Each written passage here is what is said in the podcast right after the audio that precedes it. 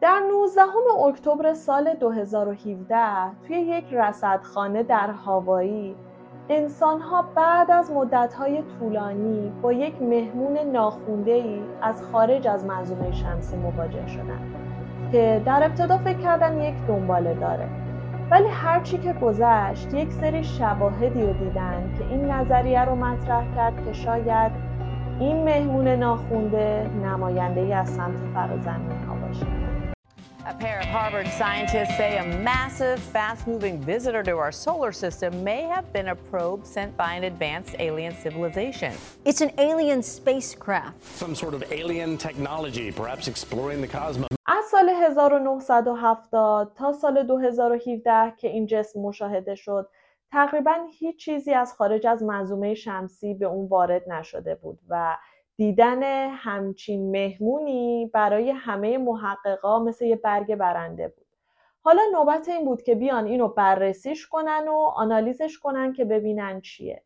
طبق تحقیقاتشون متوجه شدن که این جسم یک حالت مکعب مستطیل طور داره یعنی یک طول حدود 800 متر و عرض 80 متر و یه رنگ قرمزی رو هم از خودش داره ساطع می‌کنه.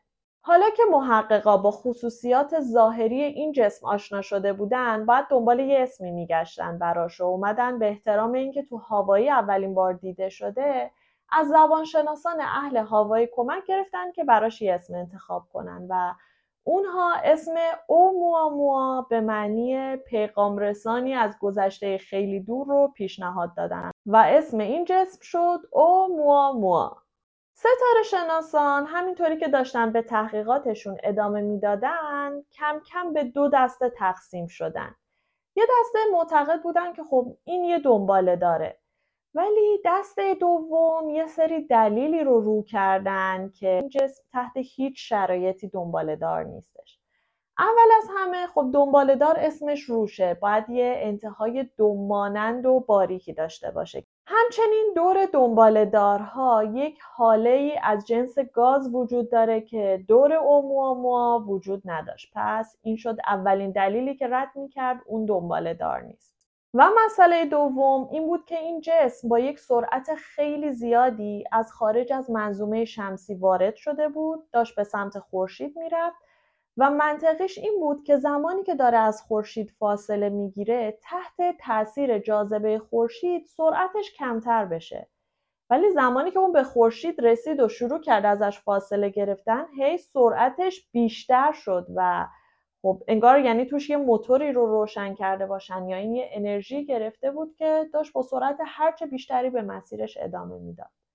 و عجیبتر از اون این بود که محققان طبق محاسباتی که انجام داده بودن یک مسیری رو پیدا کرده بودن که اومواموا باید طی اون مسیر از منظومه شمسی خارج می‌شد.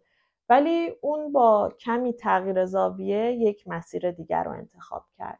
دلیل دیگه حرکت عجیب غریب اومواموا بود اینکه در دو جهت دور خودش میچرخید و همینطوری که تو مسیرش حرکت می‌کرد انگار پیچ و تاب می‌خورد به صورت مواج حرکت می‌کرد.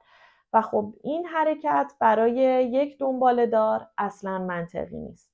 و این دلایل باعث شد که یک سری ستاره شناسان بگن که شاید این یک بادبان خورشیدی یا یک تیکه جدا شده از سفینه بیگانگانه یا شاید هم یک کاوشگری از سمت فضایی هاست که اومده منظومه شمسی رو بررسی کنه و اطلاعات و دیتا بگیره و بره. حالا گروه دیگه ای که معتقد بودن این یک جسم طبیعیه و ربطی به فرازمینی ها نداره می‌گفتن علت شکل عجیب غریب و سرعت زیاد اومواموا می‌تونه این باشه که این در نتیجه از بین رفتن و فروپاشی یک ستاره ایجاد شده یعنی یک ستاره منفجر شده این یه تیکه جدا شده و تو مسیر خودش حالا داره تو فضا حرکت می‌کنه سر راهش هم وارد منظومه شمسی شده. و علت این که زمانی که داشته از خورشید دور می شده هی سرعتش بیشتر می شده این بوده که داخلش یک سری یخهای نیتروژنی وجود داشته که در معرض گرمای خورشید اینا تبخیر شدن گاز شدن و به سرعت گرفتن اومواموا کمک کردن.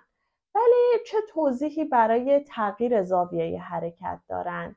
چه توضیحی برای درخشش عجیب غریبش یا حرکت عجیبش دارن؟ نظر شما چیه؟ به نظرتون اونقدری دلیل و مدرک وجود داره که ثابت بشه این صرفا یه جسم سرگردون توی فضاست و اصلا هیچ ربطی به فرازمینی ها نداره یا شاید هم دلیلی دارید برای اینکه اثبات بکنید شاید یک کاوشگر فرازمینی بوده نظراتتون رو برام بنویسید و تا ویدیوی بعدی فعلا